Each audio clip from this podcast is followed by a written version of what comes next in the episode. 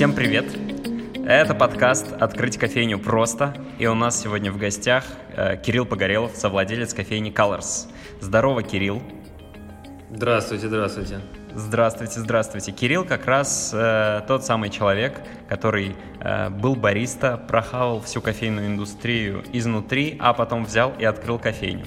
Кирилл, первое, о чем я тебя хочу спросить, когда ты понял, что ты хочешь вообще свой кофейный бизнес или свою кофейню, как ты это видел? Эм, вот как, как э, кофейня твоей мечты выглядела в твоих мечтах, если ты вообще мечтал о кофейне? Эм, мечтал о кофейне, когда начал работать. Наверное, все поначалу мечтают о кофейне. Прошло там пару романтических первых лет кофейных, я понял, что кофейни я не хочу. И, наверное, года четыре я думал о том, что кофейнями никогда не будет, потому что кофейня и заниматься кофе – это вещи абсолютно разные и с трудом с друг с другом совместимы, потому что ты либо занимаешься кофейней, там прибыль э, делаешь, так сказать, вот, либо ты занимаешься кофе и на остальное не отвлекаешься. Совмещать одно и другое очень сложно. И вот сейчас Colors э, полгода, спроси меня там год назад, хочу ли я свою кофейню, я сказал, конечно же, нет. Но случилось, как случилось. Тогда расскажи, как так вышло, что все-таки год назад ты не хотел кофейню, а спустя полгода после этого ты открыл кофейню. Как так вышло? Как так вышло? Рассказываю. А, на самом деле это не первая попытка открыть кофейню. А, в итоге с ребятами, с которыми мы открыли эту кофейню за полгода до этого, получается, полтора года. В общем, мы уже, у нас был такой разговор. Был такой разговор э, зимой, что вот, может, откроем кофейню. Я такой, ну да, хорошая идея. Я вроде бы уже подкопил какие-то знания на эту тему, как я думал что ну, у меня есть база, я многое понимаю, знаю, как нужно устроить все, где что подделать. Вот, и мы уже договорились. Но, как так получилось, не помню почему, конкретные причины, но наш э, энтузиазм, наш разговор, так остался разговором, к делу мы особо не перешли, вот, и в итоге это отложилось, и, ну, как бы думаю, ну, значит, не судьба, не время. Вот, прошло полгода, там дело близилось э, к лету, к концу весны. Все, и мы вернулись к этому разговору. А, и так получилось, что от просто разговоров мы как раз-таки перешли к действию сразу, моментально. Мы сразу договорились, что если мы не начнем конкретные действия, а будем только обсуждать, то это также и растянется. В итоге сразу же после разговора мы начали искать помещение. Началось это в мае примерно. Вот. Мы поговорили и сразу начали поиск помещения. Почему все-таки решил открыть, когда не открывал? Ну, потому что хотелось, э, чтобы все-таки был какой-то след от меня, от моего опыта, чтобы это как-то вылилось в свое место, через которое можно что-то транслировать. Все-таки ну, когда ты работаешь э, там, в компании, плюс-минус большой, как э, в той, в которой я работал, у тебя есть и плюсы, и минусы. Там плюсы – это там, стабильность, какой-то рост, э, у вас там несколько проектов, вы, получается, стоите не на одной ноге, не на одном проекте, а на нескольких.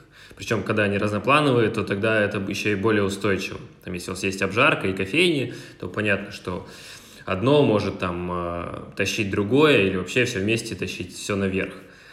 Вот, и эта стабильность, с одной стороны, это хорошо.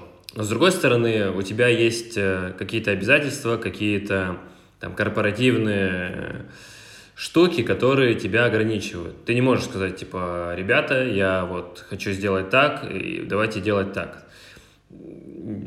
Так просто это не работает, э, это все обсуждается, все растягивается, и если там твое мнение расходится с э, чьим-то, кто в итоге принимает решение, то понятное дело, что твои там идеи какие-то их не пропустят.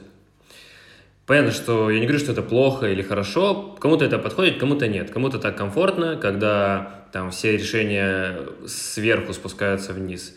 Кому-то, наоборот, хочется снизу свои какие-то идеи продвигать, и ему больше интересно какой-то свой вклад вносить. Вот ну мне... да, это ограничивает, конечно, любого творческого человека. Да, да, да.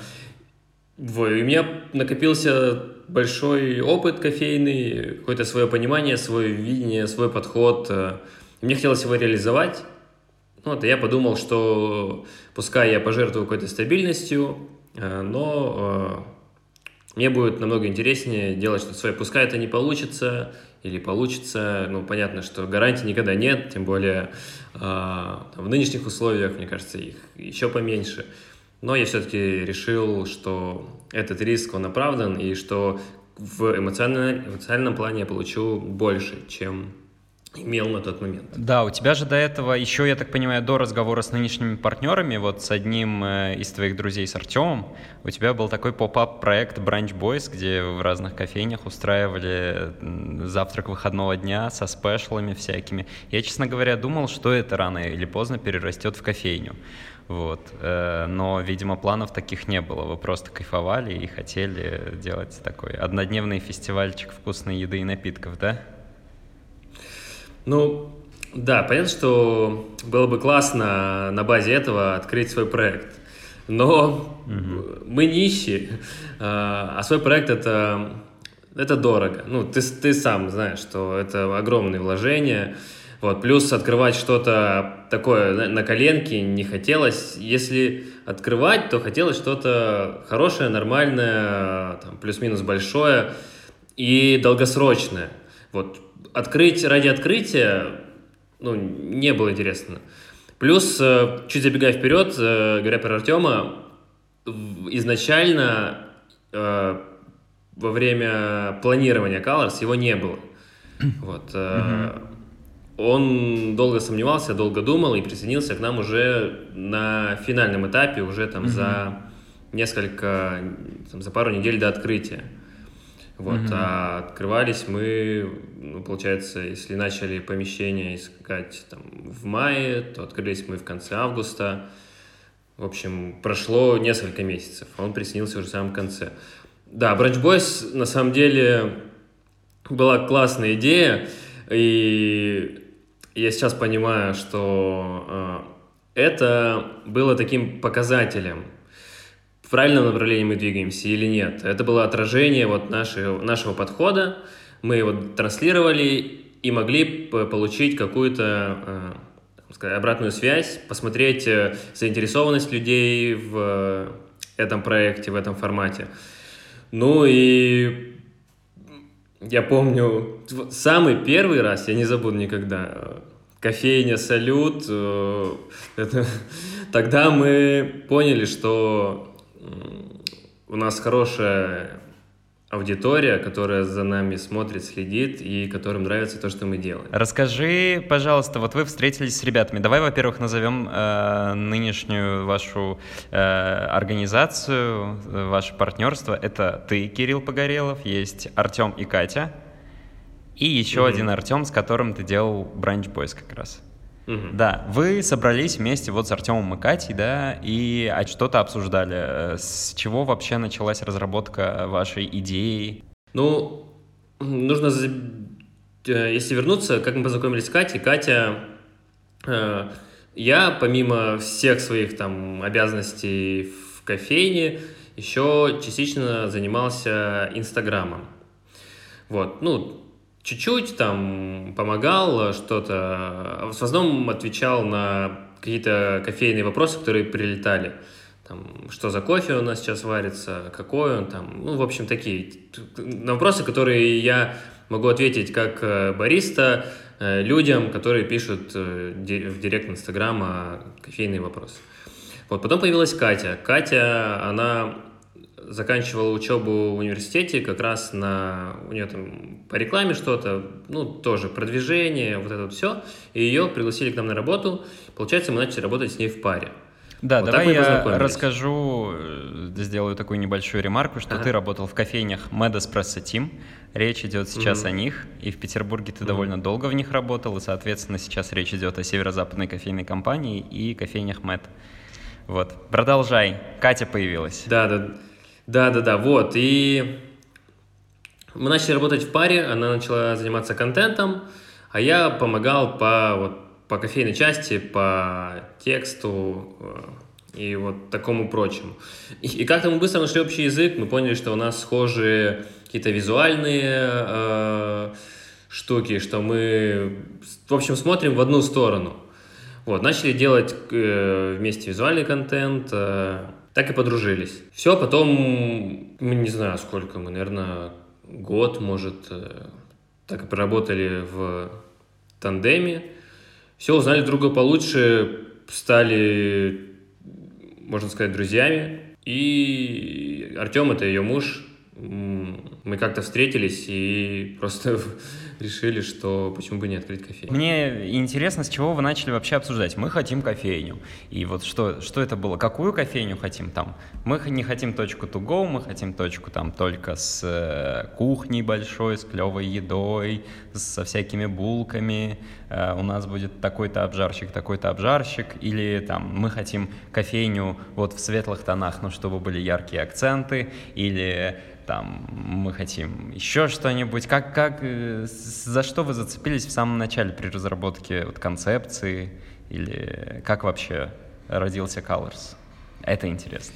Мы сразу плюс-минус поделили обязанности, и в целом э, все кофейное и там весь формат, вся концепция, она была по большей части на мне. Вот э, какие-то уже потом детали мы обсуждали с Катей, но, например, дизайнеров э, я предложил, своих друзей, э, ребят из Екатеринбурга, э, я их давно знаю, они делали кофейню с одноименным названием «Восход», вот, только другую. Мне нравилось, как они ее сделали, красиво, светло, минималистично, классно. Вот, они делали еще всякие проекты в Екатеринбурге, которые я тоже знал, по большей части кофейные, делали бар э, здесь, э, в Питере. И то, что они делали, мне нравилось. Мне нравился их подход, и я предложил, что вот есть ребята такие, они могут сделать дизайн. Ну все, мы с ними списались, тоже обсудили. Мы с Катей им накидали идеи, там, референсы, что мы хотим видеть, рассказали, что мы хотим. Довольно просторное место со светлыми тонами, с Э, какими-то яркими акцентами, э, какие цвета мы хотим видеть, мы выбрали. Вот какие э, там отдельные детали в виде там, большого общего стола, большой стойки, комфортной, свободной. Вот, мы все это им рассказали. Как раз примерно к этому времени мы уже нашли помещение, в котором мы были, все скинули план, они занимались вот дизайном. В плане конкретно там кухни и всего остального, э, они вот тоже, не знаю, так классно получилось, что они мне доверяли, э, у меня было какое-то представление, какой-то э, тот же опыт, который мне подсказывал, что должно быть, что я хочу видеть в месте, куда я прихожу. Вот. И, собственно, вот это вот все по частичкам э, собиралась в полноценную кофейню и потихоньку реализовывалась, исходя из наших там, возможностей и исходя из возможностей помещения. А, если говорить конкретно про кухню, то тоже э, я предложил человека, который давно занимается именно кухней, в том числе в кофейнях. Мы с ней работали и в Мэддес, простим, как я только пришел. А потом она работала и в эспрессо-тонике, тоже э, кофейное место. Ну и в других разных э, местах. Э, вот я сразу говорю, вот есть Юля, она хороший специалист, хороший повар. Вот, и она нам помогала в самом начале, еще до открытия, этапе планировки, планировала кухню, где что будет стоять, какое оборудование закупать. Вот. Ну, в общем, какие-то знакомства, которые у меня в процессе работы были. Я просто всех людей, которых хороших знал, мог э, посоветовать, порекомендовать, их просто привлекал. И, ну и все, так и получилось. Понятно, я просто попытался э, выяснить, была ли какая-то глобальная идея, типа, блин, в Питере еще нет кофейни, там, с цветными кранами для воды или еще какой-нибудь штукой, или там вот с такими вырезанными зеркалами, нам срочно нужно открывать именно такую кофейню, или там никто не варит ростинг брю, э, срочно нужно в этот рынок вцепиться и открывать, пока никто другой не открыл. У вас такого не было, как я понял. Вы просто хотели сделать совместную, э, совместный хороший проект с качественной едой, качественным кофе и э, разбились по, каждый по своим задачам и начали строить, собственно. Я правильно? Да, да, да. Мы двигались от общего к частному. Да, у нас не было Понятно. маленькой идеи, которую мы строим. Мы сразу с глобальной, так. что вкусный кофе, хорошая еда. Ага. А как вы нашли помещение? О, на самом деле помещение мы нашли случайно. Вот в день, когда мы это помещение смотрели, мы должны были ехать э, заключать договор с агентством, а до этого мы ездили, не знаю, много мест, наверное, мы много просматривали, все мониторили, и, наверное, мест 10 мы объездили так уже предварительно. Ну, из тех, которые сами нашли, в основном там, ну, на Авито, на всяких таких uh-huh. сайтах. Все, ну, были разные э, но нам не подошли по разным причинам. Ну, понятно, что если это кофейня, то есть несколько э, параметров, которые должны э, быть. Э, там, мощность, э, площадь под наш формат, э, ну, расположение, ну, много там, трафик, вот эти вот все дела. И по каким-то причинам Вытяжка, нам эти помещения не подходили.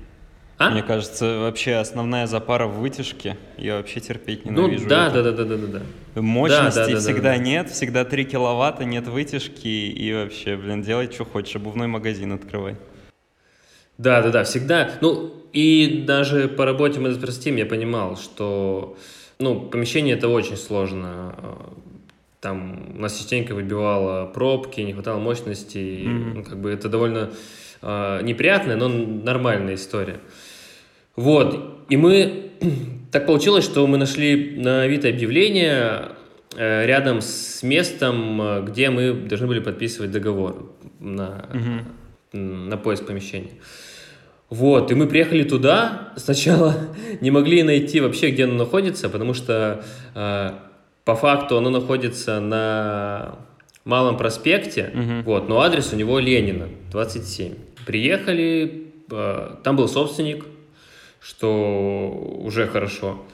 Все, мы зашли, посмотрели. Поначалу так, чуть скептически, потому что вроде все отлично, э, но там была планировка от предыдущих э, арендаторов, и она была такая непонятная, там все перегорожено было. Мы думали, что... А что там было раньше, Вольчик?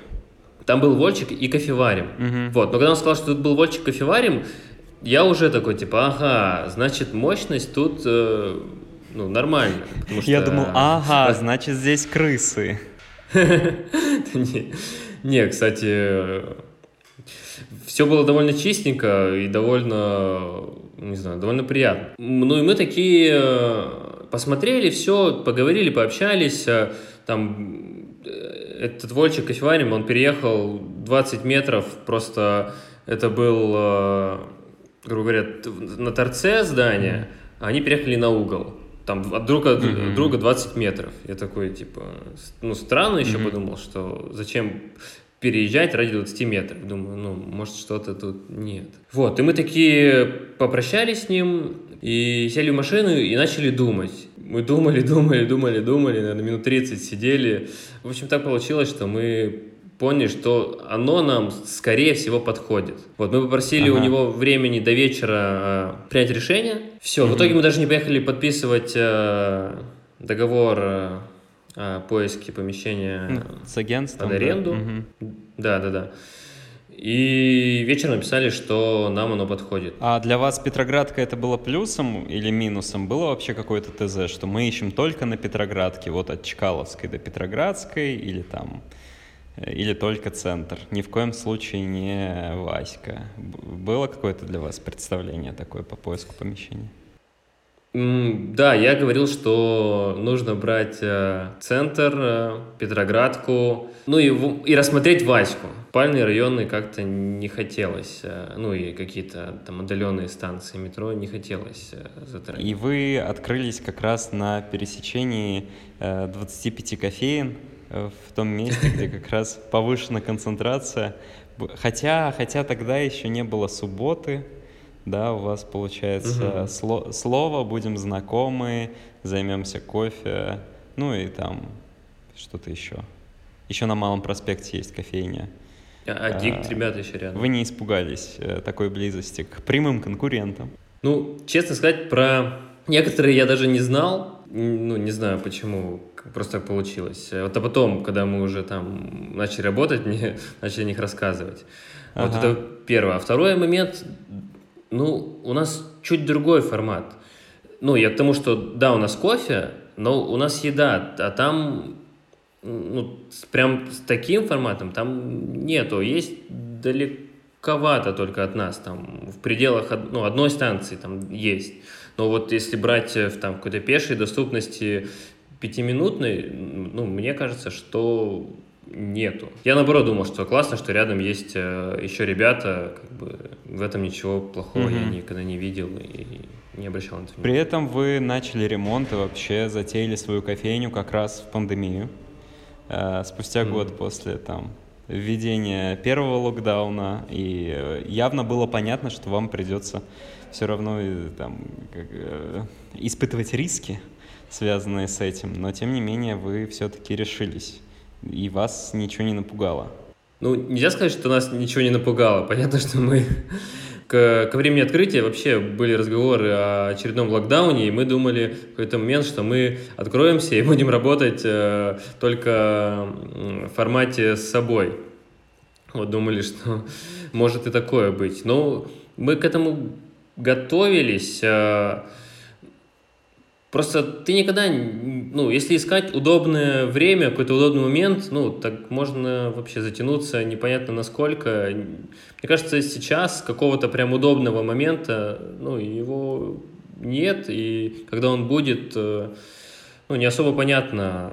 Поэтому мы были да. к этому готовы, мы э, запас э, каких-то финансов на неудачный старт э, отложили, там, на аренду на несколько месяцев, на зарплату, все, и понимали, что, ну, если что, придется там потерпеть, но нас это не останавливало, и мы были к этому готовы. Мне кажется, вот э, самое основное, чему я научился в, то, в, ну, в период открытия, это готовность э, к, не знаю, ну, к провалу, к неудачам, э, такое планирование.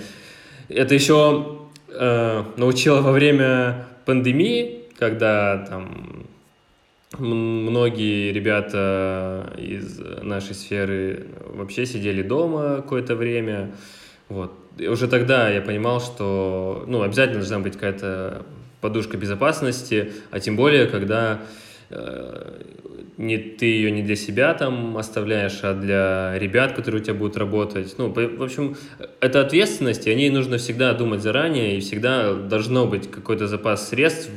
Не понимаю, когда э, кто-то что-то открывает на последние деньги, и получается, не знаю, какое-то казино, когда ты all ставишь на что-то, и типа, ну, зайдет, не зайдет.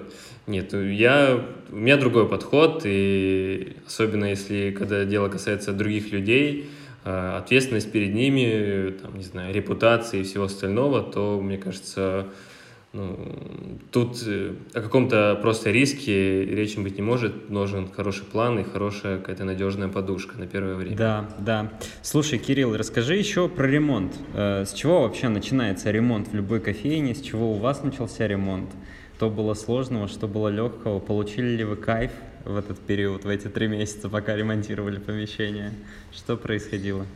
Мы, когда смотрели помещение, там остался кусок вытяжки от, э, от вольчика, осталась какая-то проводка, что, в общем, что-то осталось, и мы такие своим э, дилетантским, э, непрофессионально ремонтным взглядом смотрели и такие, о, классно, тут можно чуть сэкономить, тут оставить, там вытяжку чуть перестроить, и все будет отлично. Вот. Э, И когда пришли ребята, когда был готов план, когда пришли строители, которые, с которыми мы заключили договор на ремонт, они посмотрели, оценили своим уже профессиональным взглядом и сказали, что тут все нужно сносить. И мы такие, ого! Ну, вот все, это прям вообще все. А, стены, потолок, ну, понятно, перегородки все, пол, там был, была плитка. Получается, нужно было убрать все. А, и вместе с этим, естественно, а, расходы на ремонт там, умножились сразу почти на два.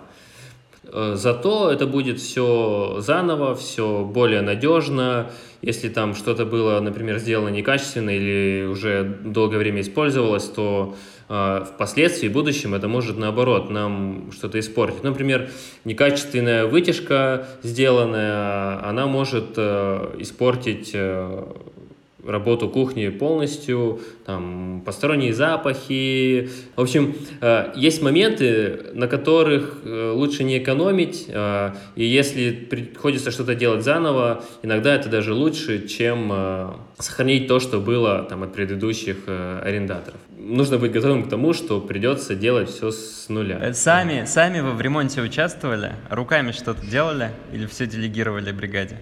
А, нет, сами мы ничего не делали. Единственное, Артем, который Мушкати, он взял на себя ремонт, контроль, вот, вот это вот все, ездил туда каждый день, много потратил нервов, терпения своего и всего остального, э, за что ему очень благодарен, потому что я, я понимаю, что ком- коммуникация с людьми э, в плане стройки я бы, наверное, не выдержал.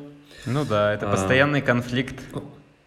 Да, да, да, да. А, тем более, что у нас а, был момент, а, дизайнеры живут в Екатеринбурге, mm-hmm. ребята, которые занимаются ремонтом, у нас здесь на месте, и мы здесь на месте. Mm-hmm.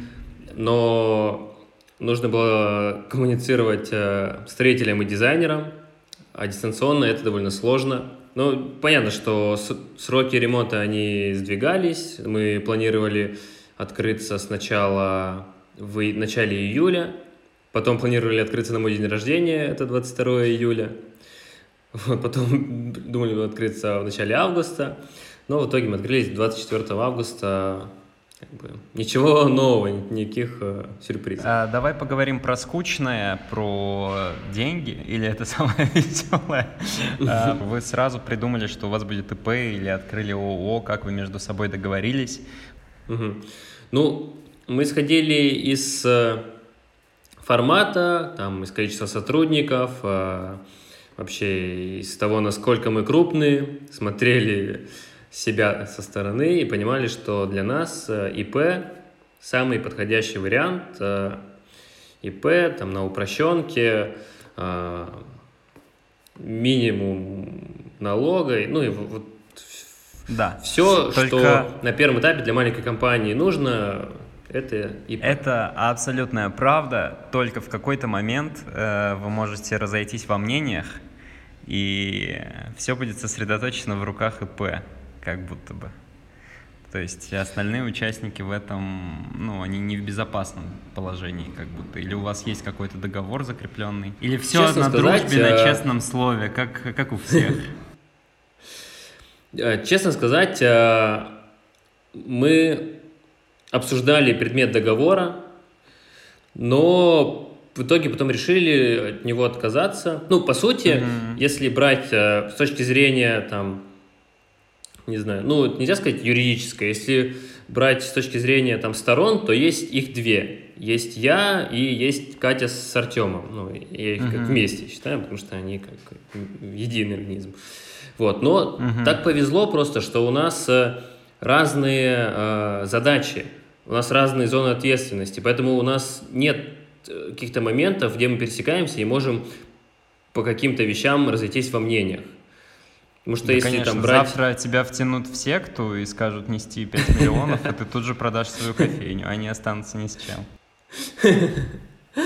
Ну, вряд ли такое случится, конечно, но, не знаю, пока вот, э, чудо, не чудо, но никаких вообще проблем друг с другом у нас не возникало. И вот честно, ну, не знаю, я не могу представить. Понятно, что всякое бывает, что случиться может все что угодно, но э, сейчас вот реально представить какую-то проблему не форс-мажорную, там, не какую-то из ряда вон выходящую, я не могу. У нас конфликтов за это время ни разу никаких не было. Вот, mm. ну и... Слушай, а меня как раз партнерство вот в плане кофеин научило mm. не бояться, наверное, конфликтов, и это была, mm-hmm. наверное, единственная область жизни, где я мог открыто, э, глядя в глаза, высказать все, что я думаю о своем партнере и о его мнении mm-hmm. и так далее. Вот, но да, и у нас точно так же очень долгое время было там на троих, на четверых людей ИП, зарегистрированное на меня, но ни разу в течение там 4-5 лет, что мы вместе работали, не было каких-то ситуаций, когда вот все, все могло распасться. Ну и более того, mm-hmm. я знаю примеры, когда у многих так. Так что на самом деле это не удивительно, это просто порядочные, классные ребята, нормально все mm-hmm. делают, и с ними ничего плохого не случается. Кирилл, расскажи про период перед открытием, где вы искали поваров, где вы искали бариста, где вы искали, не знаю, бухгалтера, мойщицу, уборщицу, кого угодно, где заказали оборудование, как все происходило, кто за это был ответственный? Начали мы искать э, примерно за две недели до открытия. Вот. Э, я уже рассказывал про Юлю, она является нашим шефом, шеф-поваром. Поэтому, к счастью, по кухне все вопросы были на ней, в том числе и вопросы поваров. Вот. Ну, мощицу, если брать конкретно мощицу, найти не так сложно. В Телеграме есть много всяких э, чатов, э, ну, и также по сотрудникам, также и по мощицам. Вот, если знать, где искать, э, в Телеграме можно мощицу как минимум на первое время легко найти. Вот. Э, бариста мы сразу понимали, что нам проще всего будет найти через Инстаграм. Э, у нас много, на меня подписано много кофейных ребят, э, там на Артема много кофейных ребят подписано. Мы сразу понимали, что будем искать через Инстаграм, сделаем пост, и кто откликнется, тот и э, ну, будем звать, звать, общаться и как-то набирать команду. Вот. Мы это сделали, сделали пост, написало очень много людей, и тут у нас э, как-то образовался выбор э, взять кого-то, кого мы давно знаем, э, кто работал уже в разных проектах, или взять э, какого-то молодого человека, менее опытного, ну, молодой, я имею в виду менее опытного кофейного человека, и научить его и работать с ним. Вот. Э, в итоге получилось, что мы взяли супер молодых ребят э, с небольшим опытом, ну и мне кажется, что это решение было правильное. А, если вообще, что касается этого решения, мы вспоминали себя, мы понимали, что пик нашего именно кофейного энтузиазма, интереса к кофе был, наверное, вот после года, после там, полутора лет э, именно работы плотной с кофе. Это вот было самое такое время, когда ты что-то уже знаешь, но многого не знаешь. Для тебя все новое, для тебя все интересное, все классно. Просто потом, чем больше знаний, понятно, что интерес к кофе, он остается, мне кажется, вообще на всю жизнь. И он приносит удовольствие, но концентрация новых знаний – в начале она, естественно, больше. Интерес, он больше, энтузиазм и все. А вот этот огонь в глазах кофейный, его вот в начале прям очень много. И это примерно для нас это было полтора вот, года после работы с кофе. И мы решили сделать ставку именно на таких ребят, которые начинают э, свой путь профессиональный кофейный и работать с ними. Да, а вы не думали, что вы это исключительный пример э, людей, которые так загорелись кофе и были суперэнтузиастами кофейными, а другие люди могут и не быть, могут поработать пару месяцев и разочароваться? Могло быть такое, но тут уже тоже от нас зависит, как заинтересовать человека. Не знаю, мне кажется... Как вы заинтересовываете? Ну, мы просто делимся своими знаниями, рассказываем о кофе, рассказываем о своем пути, пробуем. Э, э, вот мы выбрали ребят э, из Roasting Brew, сейчас Submarine, у них очень классная, классный ассортимент. Ну, один из аргументов в пользу них был ассортимент, у них он очень разный от какой-то хорошей базы до каких-то экспериментальных... Э... Ну да, то, то есть это разнообразные ассортименты, новые знания, которые получат баристы, работая вместе с вами. Э, это их, ну, их... Э, мотивирует, да? Ну и хорошая оплата в том числе. Ну сейчас вообще мне кажется, что какой-то кризис профессии бариста и кризис э, профессий, связанных с общепитом после пандемии, все ушли в онлайн. вот. Все бариста стали таргетологами и СММщиками, и оказалось, что это сильно выше оплачивается по рынку в среднем, более безопасная как будто бы профессия, в отличие от бариста. Поэтому многие кофейни сейчас бесконечно ищут себе новых работников в Инстаграме.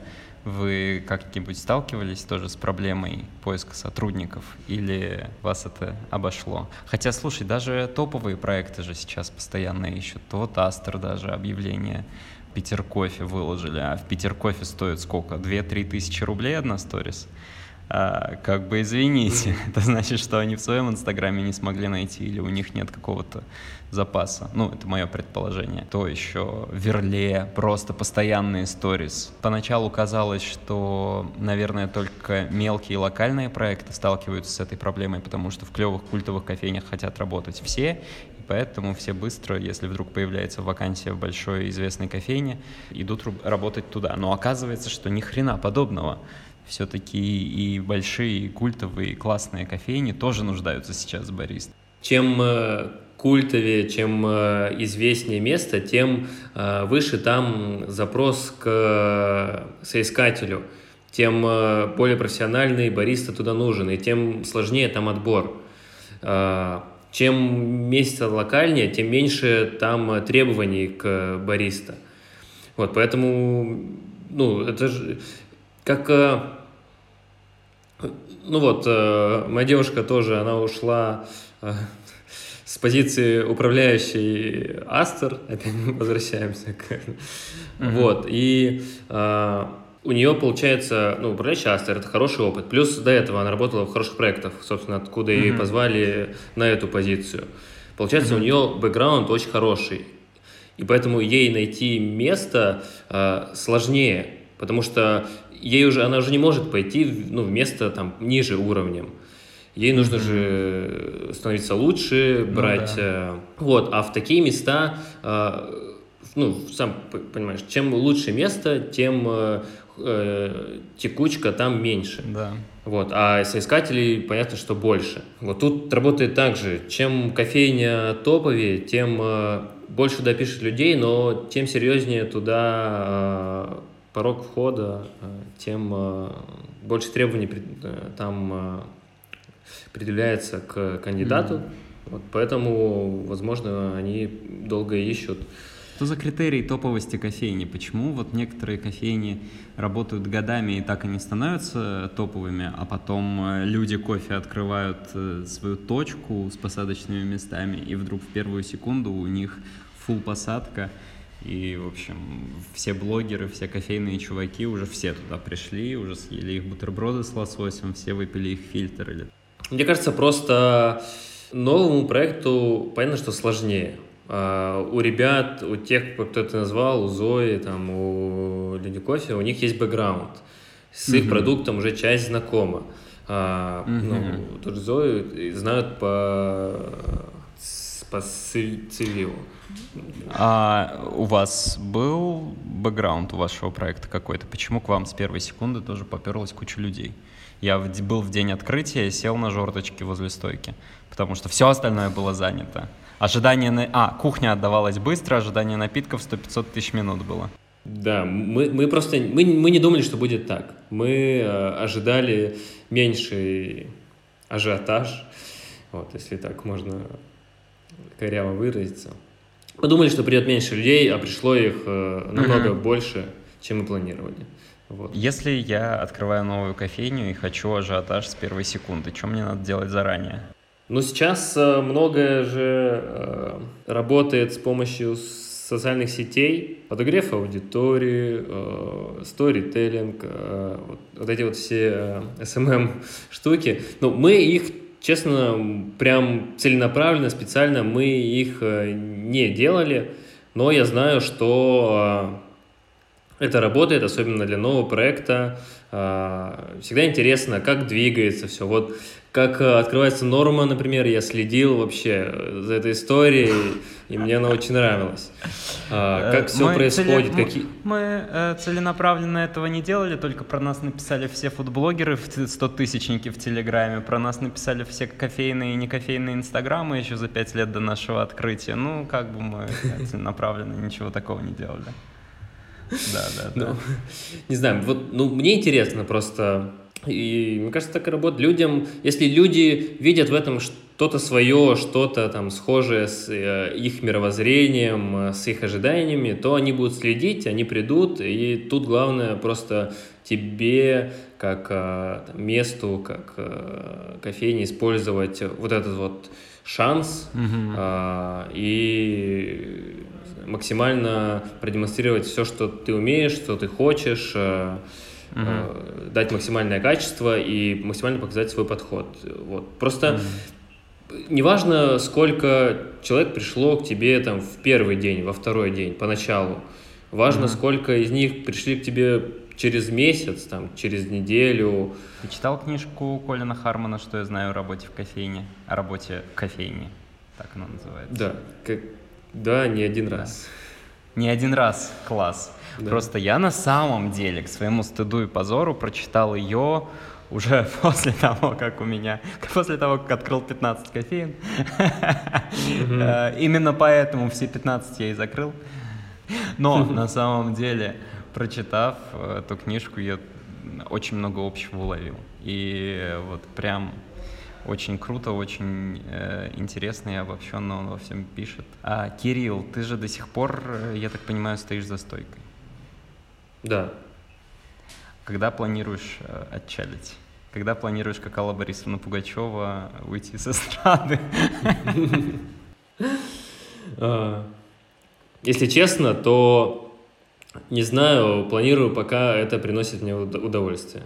Ну, мне это нравится, нравится это делать э, до сих пор. Э, и такой цели прям уйти из застойки у меня нет. Если, если бы Mm. Если бы наш э, рынок, если бы работа бариста воспринималась чуть по-другому э, с позиции наемного работника, то, я бы, возможно, и не было бы кофейни. Вот. Но одна из причин открытия Colors это как раз-таки не недовольство имеющейся системой э, там, оплаты и вообще оценки работы бариста. Но я думаю, что все уже меняется, и рано или поздно да. поменяется и придет к тому, там, благодаря в том числе и вам, и вашему подходу, э, что все-таки бариста станет профессией будущего, классной, уважаемой. И знаешь что, в чем еще дело? Э, мне кажется, что и сами бариста в большинстве своем относятся к своей работе э, без должного уважения, к сожалению. Я говорю, наверное, о бариста которые приходят просто в локальные кофейни, которые, возможно, не сильно замотивированы, но квалифицированных кадров на самом деле еще меньше, чем мы думаем. Их вот просто раз, два, три, и э, все. Ну, действительно. Э, то есть бариста же, помимо того, что он должен как-то разбирать кофе и более-менее уметь о нем говорить и заваривать, он же должен еще и любить общаться с людьми, и быть супер клиентоориентированным и действительно беспокоиться о госте. И чтобы все это совпало в одном человеке, надо, наверное, постараться найти еще такого. Вот, когда люди больше будут осознавать, чего они хотят, и чего они могут, и чего они могут дать, и когда будут больше понимать, где они находятся на своем месте, наверное, тоже это тектоническое отношение к бариста – да и к официантам, например, тоже сдвинется. Вот, потому что официантов-то клевых тоже много. и э, работа официанта хоть и чуть менее требующая там hard skills, в отличие от бариста, а, но она все равно требует какой-то классной квалификации, и от официанта очень много зависит в любом заведении. Ну, от восприятия этого заведения. Как и бариста, так и официант — это все-таки лицо заведения, и в общем, да, и со стороны работодателя, как ты говоришь, что ну, нужно, чтобы отношение поменялось, так и со стороны, наверное, а, профессионала должен уйти вот этот какой-то, наверное, стыд. А, со стороны его родителей, бабушек и дедушек тоже должен уйти стыд за своего сына и внука, что он варит кофе. Наверное, постепенно это произойдет. А, я к чему? К тому, вот ты стоишь за стойкой и уже открыл кофейню, и, наверное, дико устал от всего этого. Случалось ли у тебя выгорание? Когда я стою за стойкой, наоборот, это как-то помогает мне отвлечься, потому что э, то, что мне не нравится, это работа с бумагами, с документами, с налогами, вот со всем вот этим. Это мне не нравится. И вот это больше меня выматывает, чем э, стоять, наоборот, стоять за стойкой. Э, ну, не то чтобы я не так много ну, относительно провожу за ним времени, но вот это время, наоборот, оно мне помогает, оно заряжает меня э, хорошим настроением и дает мне какие-то силы. Я больше устаю mm-hmm. именно от э, вот этих вот ну, э, поначалу непонятных для меня штук, э, когда платить налоги, а сколько, как считать, а как вот это делать. Потому что это все новое. Да, если говорить про кофе, кофе я вообще не выгораю и наоборот только получаю хорошие эмоции от mm. всех этих бумажных вопросов. Вот, иногда подустаю. Ну и плюс, плюс кофейня это всегда какие-то а, ремонт, соседи, в общем, какие-то внешние факторы, которые пытаются твою работу чуть затормозить. Вот. Я бы не сказал, что это прям какой-то большой минус, просто это сильно отвлекает, ты хочешь концентрироваться на одном, а это не дает тебе полностью думать о кофейне, а тебе приходится думать еще вот о всяких таких внешних раздражителях, так сказать. Расскажи, пожалуйста, какой вектор развития у Colors дальше, и у тебя, как у молодого предпринимателя, что будешь делать? Ну вот вроде кофейня есть, вроде как в ней куча гостей, и я предполагаю, не знаю, можешь меня поправить, а можешь не рассказывать, что уже у вас вы преодолели давным-давно точку безубыточности и как-то, наверное, уже стремитесь и вот-вот достигнете окупаемости вашего проекта. И, наверное, надо будет думать, что дальше. Об окупаемости говорить еще очень рано, если окупаемость там через... Ну, э, просто вложения в э, Colors были большие. Вот, они э, наши ожидания, нашу предполагаемую сумму, они хорошо так э, подрастянули и увеличили ее там на приличную сумму. Вот. А, что сейчас? Сейчас мы... На самом деле прошло полгода, но для меня, не знаю, как будто один месяц. А, мы хотим в первую очередь отладить работу, а, делать все максимально без ошибок. Ну вот я нахожусь в кофейне каждый день, и я вижу ошибки. Я понимаю, что нам есть еще много над чем работать, а, что, ну, я не могу сказать, что мы работаем хорошо.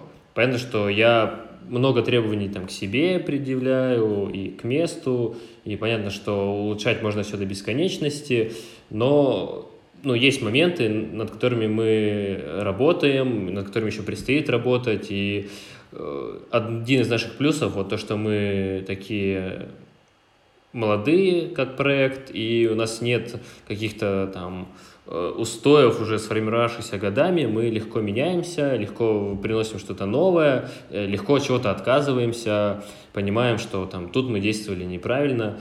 Сейчас мы в первую очередь работаем над, э, над взаимодействием с людьми. Мы хотим уйти от привычного понимания кофейни, ну и вообще я себя прям как кофейня, как Colors проект кофейный полностью не совсем позиционирую, потому что это не совсем правильно. Uh, у нас не только кофе, у нас хорошая еда, uh, вот, мы ей уделяем внимание не меньше, чем кофе, поэтому говорить, что мы кофейня, там, стопроцентном понимании, что к нам только за кофе, ну, это будет не совсем правильно. Вот, поэтому мы хотим, ну, а таких прям проектов такого плана у нас не так много. Кофеин много, но вот э, где кофе, кофе, еда и все вместе, э, этого не так много. Вот есть там смена, например. Это называют некоторые городское кафе. Возможно, так. Возможно. Такого плана. Я иногда говорю, что просто, просто кафе. Мы просто маленькое да, кафе. кафе. Вот. Э, и с, с таким форматом э, работать чуть сложнее, потому что э, даже когда мы набираем ребят в команду, нам сложно писать, что мы ищем бариста. Потому что угу. отчасти это так, и отчасти это не так. Потому что помимо приготовления кофе, помимо работы за кофемашиной, накладывается еще много всяких э, обязанностей касаемо зала. Поэтому нам сложнее найти человека в команду, который будет сочетать себе и профессиональные навыки бариста, и хорошо общаться с людьми, и вообще, вот ты правильно говорил, думать о комфорте гостя. Вот, поэтому мы сами этому еще учимся и стараемся делать так, чтобы а, не только кофе был вкусный, но и комфорт в зале был тоже на хорошем уровне. Вот поэтому мы сейчас работаем над построением взаимодействия с людьми и вообще развития формата такого вот, как у нас. Вот. Если говорить глобально, то там, про открытие новых кофеин, и вот, вот это мы пока не думаем, еще слишком мало времени прошло. Нам, ну, на мой взгляд, нам нужен как минимум вообще год, чтобы уже э, работать э, отлаженно, четко и вообще доделать все какие-то бумажные вопросы, вот, и вообще понимать, как mm-hmm. должно все работать правильно, грамотно, а не по, по какому-то наитию и по какому-то там, счастливому стечению обстоятельств. Я хочу тут в середине подкаста э, вклиниться с саморекламой на самом деле, потому что я не просто так тут все записываю. Э, да, на самом деле ты уже упоминал то, что следил за открытием нормы, и сейчас у меня был в подкастах довольно большой перерыв, у меня было выгорание, и выгорание я испытываю по разным поводам примерно постоянно, каждый раз по-разному. И в течение года я, наверное, не записывал, не монтировал никакие подкасты и решил сейчас все возобновить. Точно так же у меня было и выгорание в кофейном плане и так далее. Ну, короче, мы продали кофейню нашу прекрасную, э, роскошную, хрустящую, мою любимую, и я даже иногда сейчас туда захожу, потому что она находится рядом с нашей типографией. И мне кажется, что это до сих пор моя любимая кофейня. Там большинство ребят из старого коллектива продолжают работать и продолжают дружить, общаться. Иногда мне что-то пишут. В общем, это супер классно и прекрасно. Короче, это кофейня «Салют» на Петроградской. А, да, мы продали, и я решил, что миру не хватает нормы, школы вкуса, в которой мы будем учить и уже учим, мы открылись в октябре, э, повышаем квалификацию бариста, учим э, диагностировать, что с кофе так, а что с кофе не так, учим профессионально описывать кофе, учим профессионально заваривать и эспрессо и альтернативу, учим работать с профессиональными инструментами, с, там, с рефрактометром, ТДС-метром, брюин контрол чартом, протоколом оценки кофе СК. В общем, то, что необходимо каждому бариста уже на этапе, когда он вроде как все понял и осознал в своей повседневной работе. Вот. А, учим и любителей здесь, Э, у нас есть разные любительские курсы, но самое мое любимое — это алкогольное направление. Вот у нас в пятницу была лекция по сидру, и я на самом деле знал, что я люблю тихие там э, испанские сидры, я люблю араэту, но я не пробовал вкусные французские и английские сидры до этого. И вот мы пробовали один английский сидр, э, нам про него еще там много всякого интересного рассказывали, и по вкусу он реально как кава, как просека, и, ну, то есть даже нет ничего в нем сильно, чтобы выдавало, что это сидр, настолько офигенно. Вот, и пивные мероприятия у нас через пару недель будет э, винная лекция с таким винным батлом «Россия против мира». В общем, я сейчас горю этой историей, и я обожаю то, что мы здесь делаем. Э, Кирилл, приглашаю тебя уже очень навязчиво и настойчиво, и твоих коллег, уже пройти какой-нибудь курс. Вот. Э, на алкоголь приходить потому что это, я, я на самом деле как будто бы для себя это делаю, потому что, ну, то есть какой, какое-то пивное казино, например, я, конечно же, пробую все сорта пива, что-то подслушиваю, а, там, помогаю вести это сомелье. Да, у нас на каждый мастер-класс есть свой сомелье, я лично веду только мастер-классы для любителей а, по кофе. Вот, естественно, на пиво, вино и сидры отдельные люди, на а, кофе хай-степа, у нас там Настя Ваенская, Даня Кочетков, Лев Решетняк.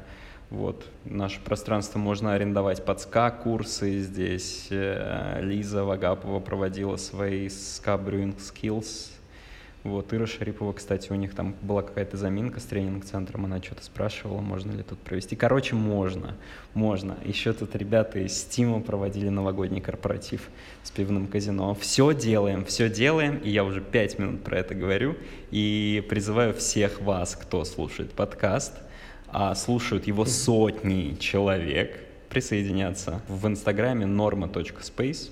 Вот, но еще, конечно, goodcoffeemap.ru, смотрите на карту хороших кофеин и наслаждайтесь хорошими кофейнями. Итак, Кирилл, возвращаюсь. Специально я это не в конце. Подожди, сказал, подожди, очень важный вопрос. Да, да. А возможно ли оплата по расчетному счету учебы в норме? Да, да, конечно. Да. Можно и так, а можно под... и картой перевести, и наличкой дать, и как угодно. И электронный чек выставлю, и через Apple Pay, и как угодно.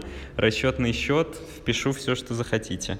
А, а еще ребята, которых ты назвал, вот Даня Кочетков, Настя Ваенская, Левчник, они же, а, а, это, а, это судьи чемпионатов бариста, получается. Они еще и курсы. Абсолютно верно. Это действующие участники и судьи чемпионатов по Cup, чемпионата по обжарке, чемпионата по классике, командного чемпионата бариста. Это, знаешь, вот я тоже, моя кофейная школа, школа вкуса норма, отличается тем, что у меня тут не работают дилетанты. Вот, ну, ребята с таким опытом классные ребята. Но более того, смотри, только хорошим. Да, и Настя, например, сейчас э, работает в сибаристике над продуктом. Она уже не преподает ничего, и там у них другие тренеры, Лали. Mm-hmm. Даня работает в сибаристике тоже над, э, ну, он там менеджер по работе с клиентами, или как-то так это называется, проводит дегустации, подбирает клиентам оборудование. А Норма — это как раз их площадка, где они могут самовыразиться и передать mm-hmm. другим людям свои знания. Да, у Дани классный девятичасовой курс по настройке эспрессо, это можно просто свихнуться. Вот, ты просто сначала э, там несколько часов слушаешь теорию, там, как устроена эспрессо-машина и почему, и вот он подвязывает все, как э, каждый параметр влияет на экстракцию, заваривание. Вот, а потом угу. учит быстро настраивать фильтр-шот, эспрессо, там, эспрессо под молоко, лунга в классическом его понимании, и все получается делать вкусно.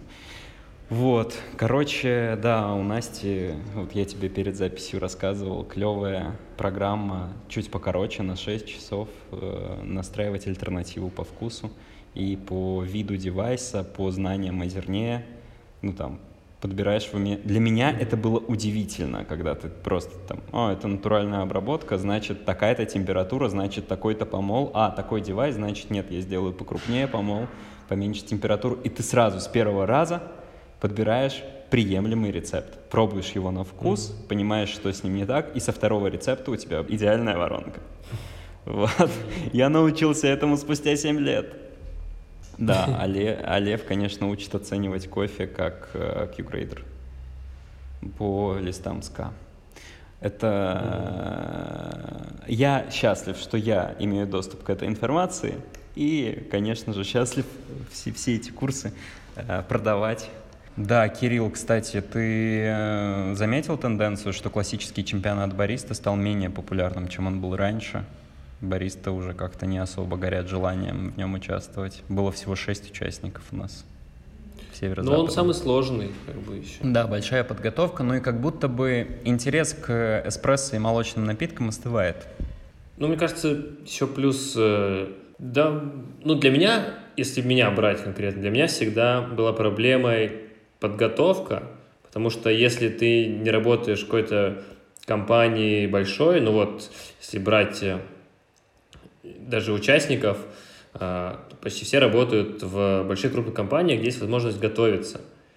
А если там, ты работаешь э, в кофейне с, вот, с одной точкой, без какого-то вообще тренинг-центра, готовиться к классике ну, проблематично. Тебе нужно где-то что-то искать, э, тратить там, на это время, кого-то просить, и там деньги, и вот это вот. Мне кажется, ну, если да. брать вообще чемпионаты, то тот же Брюс намного проще подготовка.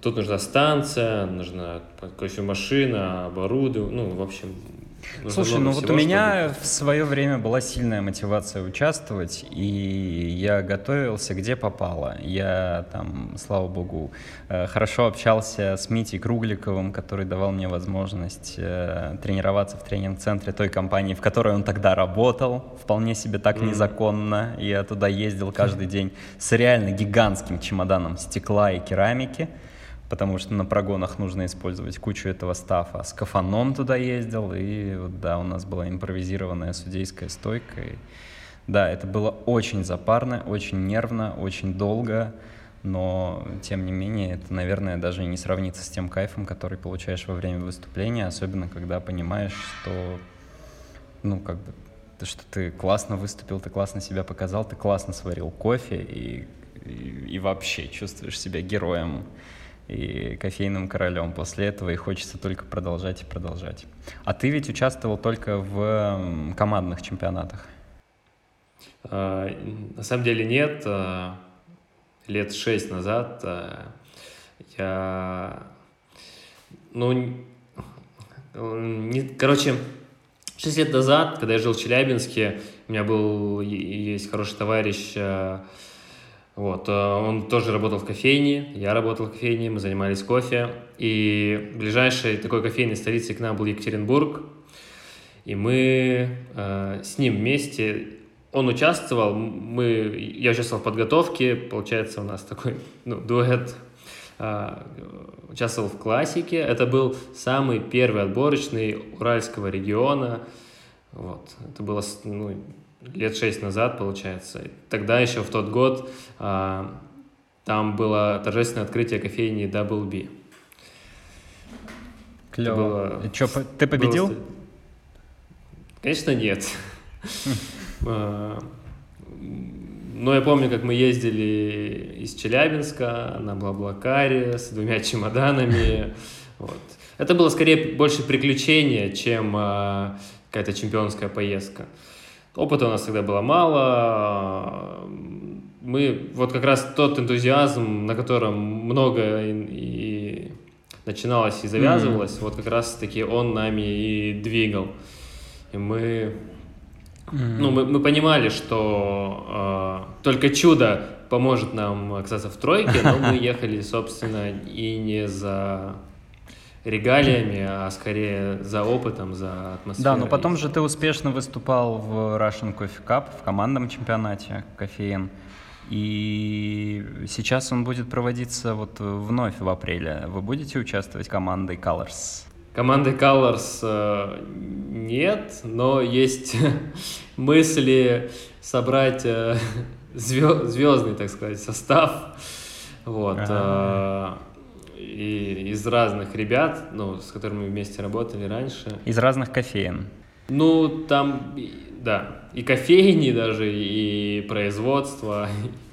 Вот такая интернациональная, получается. Настя Филиппова, например, Ира Шарипова и Кирилл Погорелов. Такой состав. Ну, например, Лера Бадлер интернациональный. В общем, это пока просто мысли, э, которые мы так э, вскользь обсуждали, поэтому э, Клево. есть планы. Вот. Если все будет нормально, то да, то будем. Очень круто. Да, молодцы. Слушай, у меня есть э, блиц, угу. на который можно отвечать, и нужно не супер коротко.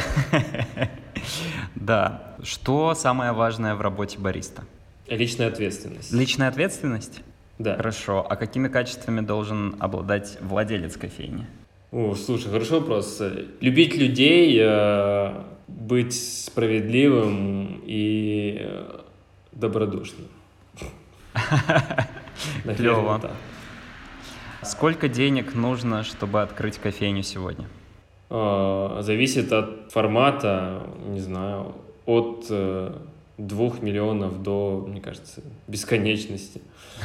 Не знаю, до десяти, вот, примерно. Угу. Ага, назови свои любимые кофейни, кафе в городе. Смена, Астер, а кофейни и кафе и, и или... Ну, э, заведение с хорошим кофе.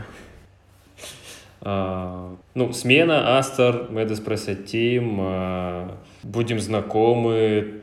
Ну, это, наверное, те, которых я чаще всего захожу. Вот. Возможно, я много mm-hmm. кого не назвал, но просто будем я знакомы, там не был и не Будем знакомы чисто во время перерыва, перекурчика, так.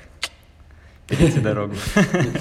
А у тебя есть какая-то, может быть, супер любимая кофейня, не обязательно в Питере, не обязательно, может быть, в России, с которой ты хотел бы брать пример или которой по-хорошему завидуешь? Ну вот из всех, что я запомнил, я, конечно, не так много где-то там путешествовал. А, если есть э, лучшая кофейня, которая для меня навсегда останется в топе, это Папа Карло в Екатеринбурге. Э, ну, просто потому, что с нее такой мой прям осознанный кофейный путь начался. А, я, мы всегда сюда ходили с ребятами, когда приезжали из Челябинска в Екатеринбург. Там работало много классных ребят, э, э, известных э, на всю Россию. Там, тот же Лев Решетняк, там, Дмитрий Маурин, Э, ребята, из, которые сейчас работают в «Человеке и пароходе», там, Тимур Миронов, ну, много ребят э, известных, они там начинали, они там работали, э, они были для меня примером. И тогда это был вообще кардинально другой подход того, что было в других местах, там, ну, понятно, что и Челябинске, и в Екатеринбурге. Видно было, что они прям на голову выше, они больше акцентировали внимание свое именно на людях сочетая это с, там, для меня на тот момент прям профессиональными знаниями о кофе уровня, вот, я не знаю, чемпионата, и плюс вкладывали общение с гостями вот ко всему к этому без какого-то снобизма, вообще без э, какого-то э, возвышения там себя или кофе над остальным. Вот, для меня это тогда был подход, с которым я, наверное, к счастью, познакомился на своем начальном этапе и который я всегда вспоминал, когда работал. Вот.